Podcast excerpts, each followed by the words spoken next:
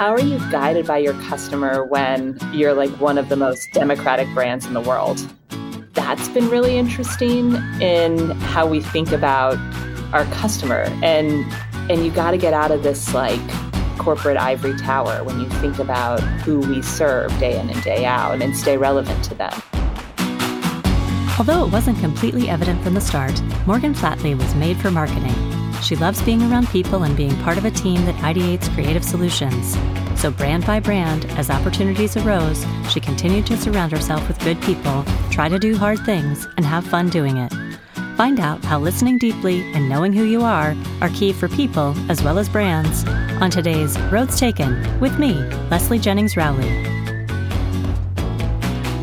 I'm here today with Morgan Flatley, and we are going to talk about knowing what people need and knowing what you stand for. So I think that's going to be it, but Great. we'll see.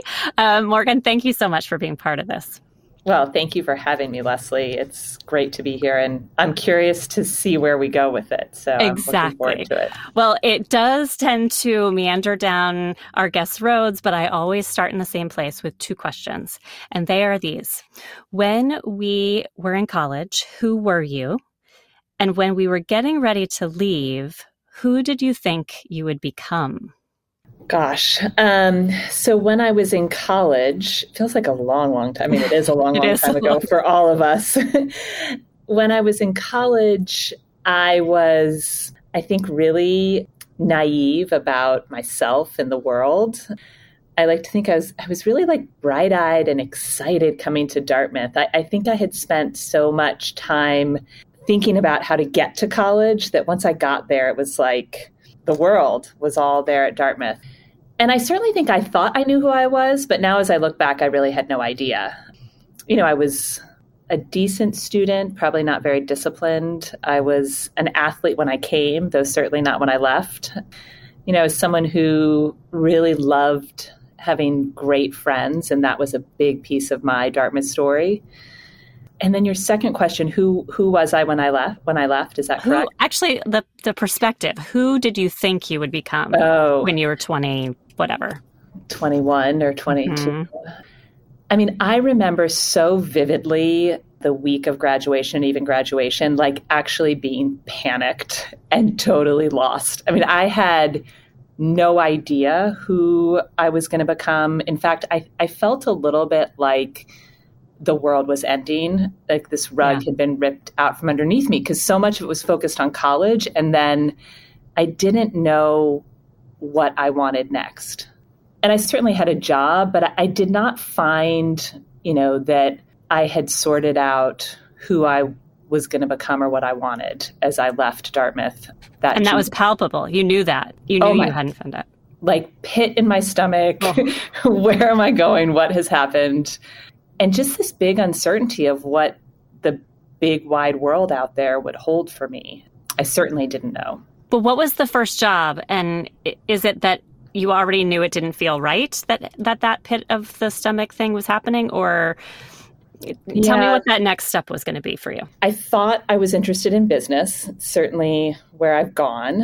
Sometimes I still have that pit in my stomach, like, what is it I want to do when I grow up? So good. Welcome to the club. About that, yeah. But I had an interest in business, but I definitely was not interested in what I saw at Dartmouth around business, which at least then was predominantly banking and consulting. And I, I kind of knew that wasn't my thing, maybe because I dropped out of my first math class at Dartmouth. Like I knew that wasn't my thing. And I got a job that was like through campus recruiting posted like no one recruited they didn't recruit on campus but i got the job which was doing nonprofit consulting. So it was consulting but it was with nonprofits. And what i would say is it certainly wasn't my calling but it was a really interesting experience. Like i think i got a bunch of really interesting experiences so far in my life that like helped me continue to shape and like nudge myself towards what's next. And and it was a great experience. It was a very small women run business. So there was a woman, Toni Goodale, who had founded the firm. There were four of us who worked there. And it was all about partnering with nonprofits around their development strategies. And I did it for two years.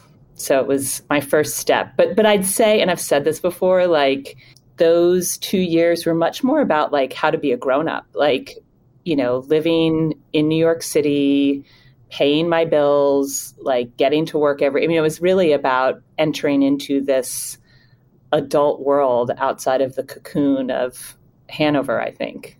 Right, right. But that still wasn't business per se. Um, so, what? How was it that you were able to make that leap? I mean, what I loved from that experience was, as much as it was nonprofit consulting, it was actually seeing this like really impressive female entrepreneur. Mm-hmm. So. Toni, who I worked for, was just this incredible woman who, you know, had built her own business. So I saw a woman who had built her own business and really established herself in New York City. Less of the skills around nonprofit consulting. And then I actually like packed up my bag and went and traveled for a little bit and then moved back with my parents. Like, so, you know, two and a half years out of college, I was like back in my parents' house, actually trying to figure out what to do with myself and it was really interesting i i was thinking about it today i did all these like tests like all the like you know personality tests like Myers-Briggs. yeah exact and like you know what you're good at and what you like and and from there I went into advertising. So that was like when I really started on I'd say th- this whatever this is but like this career journey. So it was out of a book or a a Scantron or something told you that totally. Like i remember this one because it was this whole battery of tests. I mean I, it was i'm sure very dated. And one of the things it told me was that i mean one i really like being around people. So this like human element which has been a theme to my career journey. And then it was this thing called like ideaphoria or something like it was all about like being sparked by ideas and I think that's a little bit of what I've gravitated towards throughout my work is like creativity and ideas and people and bringing that whole mess together to to do something. So I went into advertising then, like, you know, which was again like kind of the beginning of of this journey. Yeah. And on the agency side. Yes. So I worked at a big agency in New York called Saatchi and Saatchi, and I worked on big clients like Procter and Gamble and J and J. And I did that for a couple years and I was account management. So I, you know, like shuffled between the creative teams and like the planning teams and the client and was kind of the shuffler between all of that to keep moving things forward. And I remember this like distinct moment when I was sitting on a call with the assistant brand manager at Procter and Gamble and he was talking about this new product that they were launching and the capex that went along with it and depreciation and the way they were thinking about pricing the product and I was like, "Oh my god, I don't know anything." like I don't know anything that he's talking about and like that's business. I just realized how, I mean, I was a history major at Dartmouth. I just realized I didn't know a lot. So I was just actually speaking with Sean Snipes Gasparini, who is in marketing, and she started on the agency side. And she said, You could not have put an opportunity in front of me fast enough to get on the client side. I just wanted to be a client. But you just re- recognized you didn't even know enough to be oh a client. God. Yeah. Right. So what was At your, all. yeah, what was your transformation then? A little foreshadowing here. You actually are on the client side um, the client side and have been for a long Yes, time. so, what was that transition like? And you know, what did you do with that realization? Because being the type that many of us are, we want to fill in those gaps that we don't know. So, what did you do? Yeah. So I well, I went to business school. That's when I realized I actually I actually loved working on the agency side. So I loved the creativity of it and, you know, what what I didn't like, which might have been why Sean wanted I hated that I always was delegating the decisions to someone else. But I loved the creativity of it. So I remember again sitting on this call and being like, CapEx, like what is CapEx mean? And like depreciation, what's that? And so I then decided I was going to look at going to business school. So I did. I ended up going to business school probably a year later. I did spend time talking to some of my clients and like understanding and and I was I'm really curious and I love to learn. And so I was excited to kind of get back to learning again and maybe get back to like the safety of that classroom and campus and everything that Dartmouth had provided. Exactly. And so many people go in knowing, oh, I need to round out who I am. Half of the people I talk to have a distinct idea of what they're going to do when they get out. And half are like, I don't know, maybe this will, you know, open new doors for me. You're a little bit of both here. So talk to me about what happened through that process and then how it put you on the real career path that you've been on. So I think I went in wanting to see if there were other things I was like wanting to open my eyes to other aspects of business, learn more, and then figure out where to go. About, you know, halfway through business school, I realized I really loved marketing. And it might have been because of my struggles in some of the classes, but I also just was always drawn towards the marketing cases. I was always drawn towards the marketing classes the human side and creativity. Yeah, yeah, exactly. I don't know why it was a surprise then, but sometimes you have to go through those steps to oh. figure it out. Yeah. I mean, between my first and second year of business school, I interned at PepsiCo in marketing. So I was like a marketing summer intern. And then I went to PepsiCo after business school. So I must have kind of sorted that out, you know, halfway through my first year that that really was, you know, my calling at that point. Yeah. Yeah. And you kind of did the whole global giant brand thing from a very various standpoints within PepsiCo. The longest I think was Gatorade. Yes. Yeah. yeah. So I I went to PepsiCo and I kind of saw it as like I thought I'd be there for a short time. You know, I was ba- I went back to New York it was in New York. The job was in New York. It was a great way to kind of test out the brand side. And Pepsi, I think, especially at that time and even today, was doing a lot of like really creative marketing. I think, especially as a not the category leader, but the number two, I think they were doing fairly disruptive marketing. And then I quickly ended up moving to Chicago. So I met my husband at business school. We both decided to go to Chicago. I always say it was the first compromise of our marriage. I was in New York, he was in Minneapolis, and we were like, Chicago is in between. Neither of us were going to go to the other person's city. And so I transferred with PepsiCo to Gatorade. And that was what kept me at PepsiCo for so long. I was there for 13 plus years, 10 of them on Gatorade. And I just like the brand really resonated with me. And I had this like great sense of purpose in the work I was doing because it was sports and athletes and all around kind of nutrition and some of the science behind sports performance.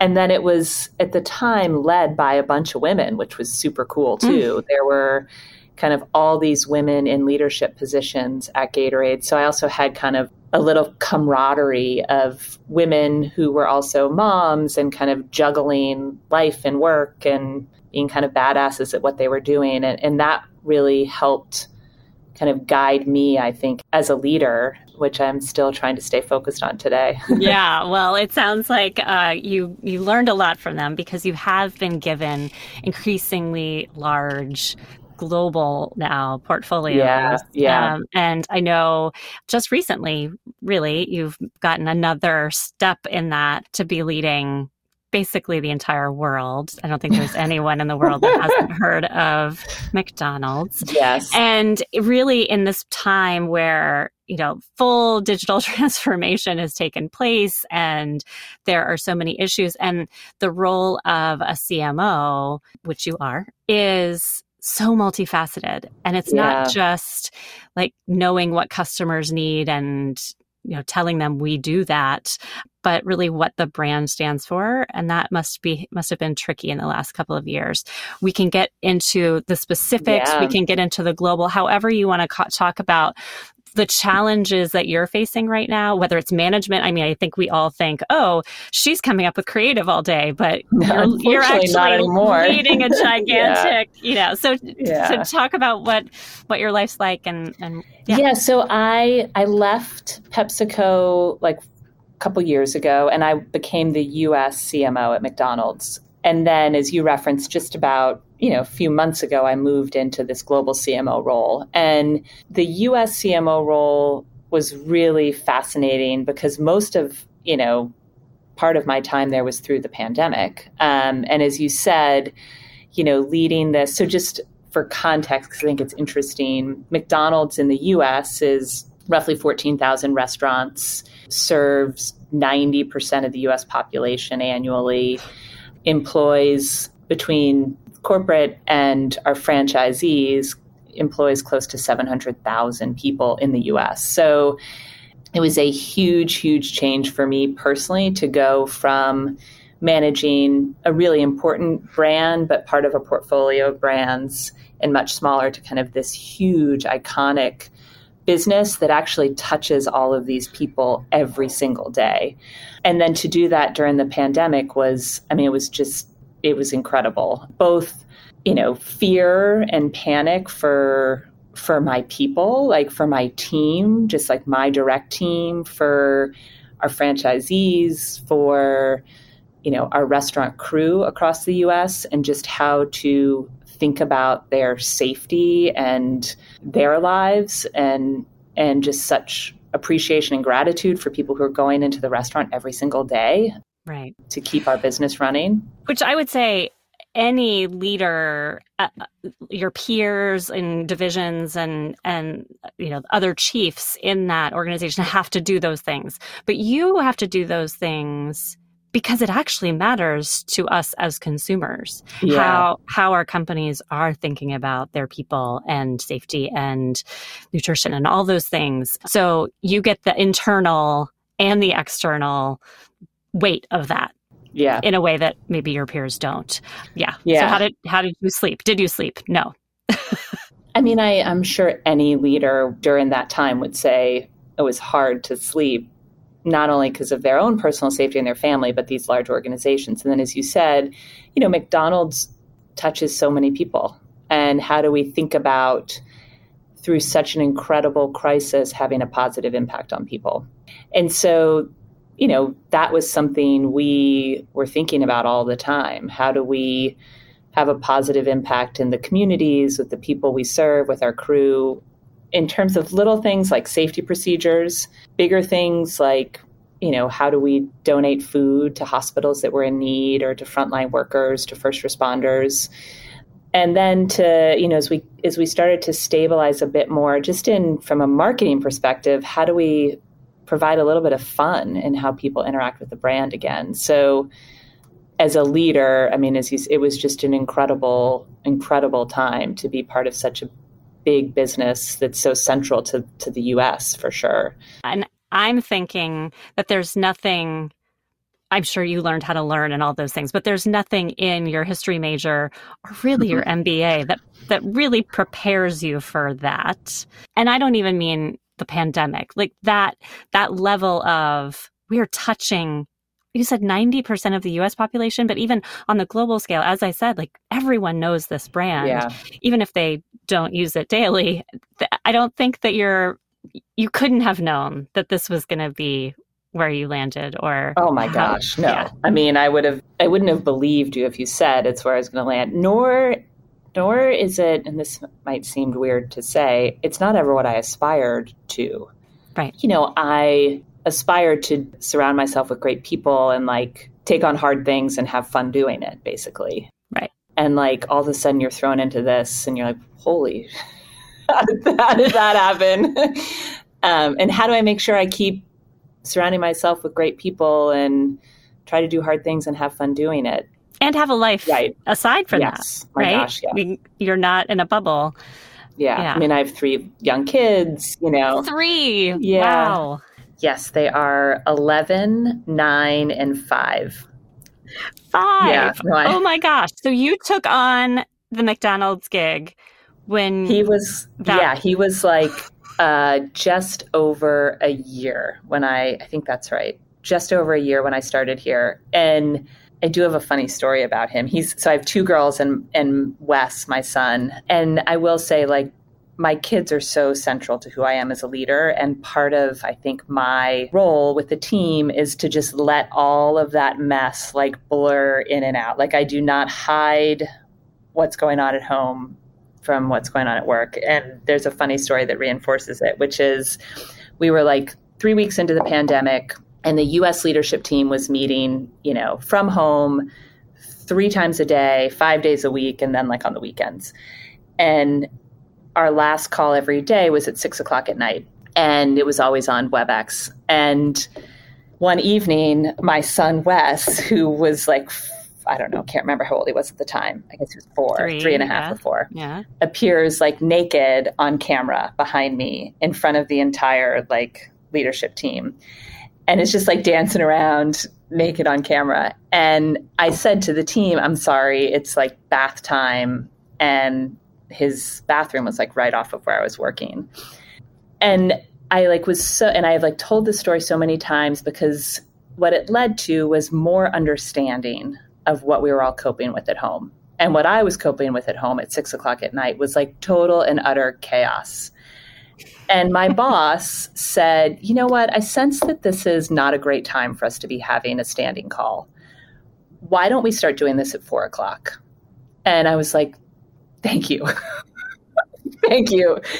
That's listening. That's Exactly. that deep listening. It's listening right? and it's also not being afraid to let people see the messiness of our reality that we're dealing with. And I hope one of my, I think, reflections on the pandemic is it brought all of that much more front and center and it's made us more human leaders to our people.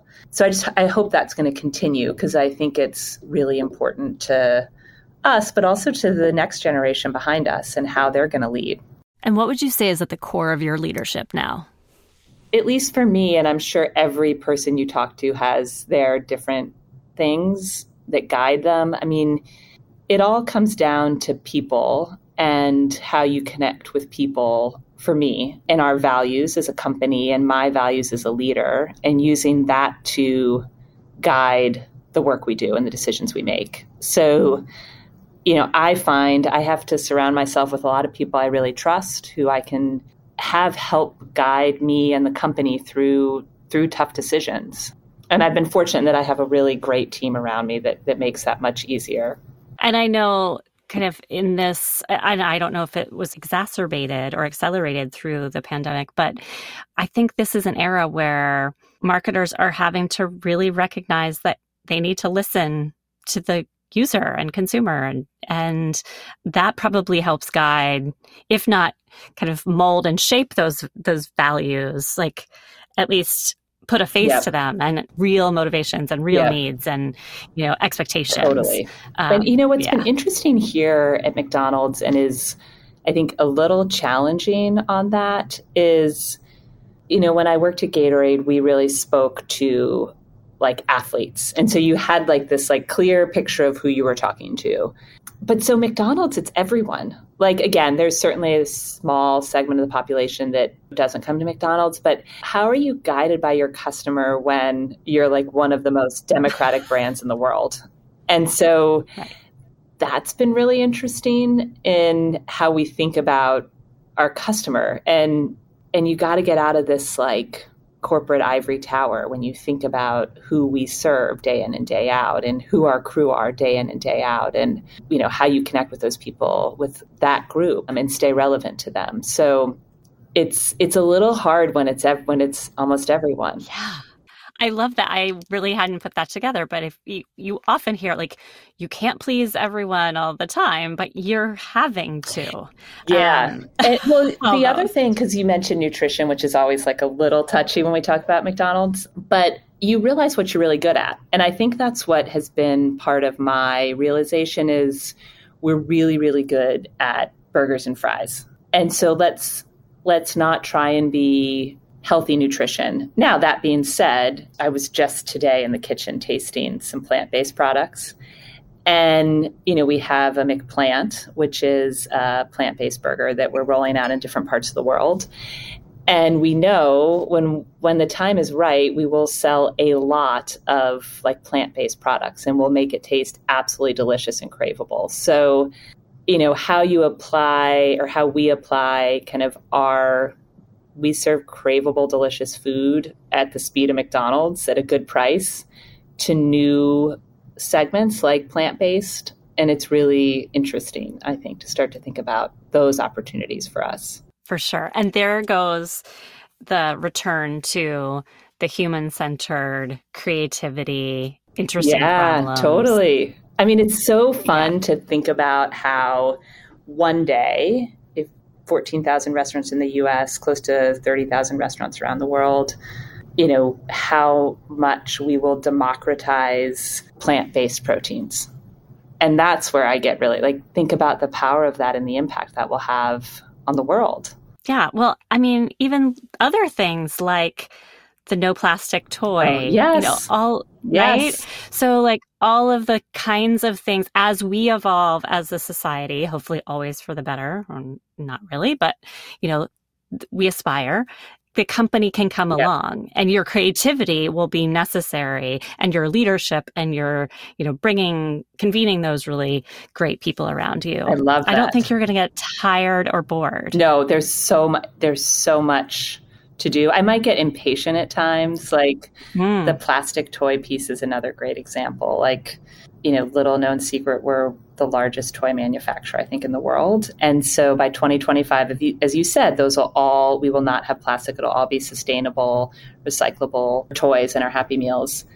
It just takes a while to get that done because of our scale. So I need to make sure I've got kind of like a steady cadence of how we can keep driving change and ultimately using our scale and reach to, to leave the world in a better place. And that's not something people think often about McDonald's, but I think there's something really powerful in that. And you're here now. I mean, who knows what the next step for you is going to be, but I am certain that it's always going to keep kind of that fire for the next win that comes when we pull together really cool people after a problem and be creative about it. I'm excited to see how this chapter unfolds for you, but to watch watch all the next ones. No, me too. Uh, thank you. I can't wait yeah, to see you and me both. thank you so much for being thank here. Thank you, Leslie. Morgan. It's great to be here. It's great to see you. That was Morgan Flatley, whose career in brand management and marketing has included some of the world's most iconic brands. After more than a decade at PepsiCo, working for 10 years on Gatorade, she was named Chief Marketing and Digital Customer Experience Officer for McDonald's USA, and just recently was promoted to Global Chief Marketing Officer. Morgan was named by Forbes to its world's most influential CMOs list for two consecutive years, rising to number six worldwide in 2021, and has also been recognized with Adweek's most prestigious Brand Genius honor. Luckily, we haven't even begun to exhaust the store of geniuses we can interview for this show, so be sure to follow or subscribe wherever you get your podcasts so that you can get a new story delivered to your device each week by me, Leslie Jennings Rowley, on future episodes of Roads Taken.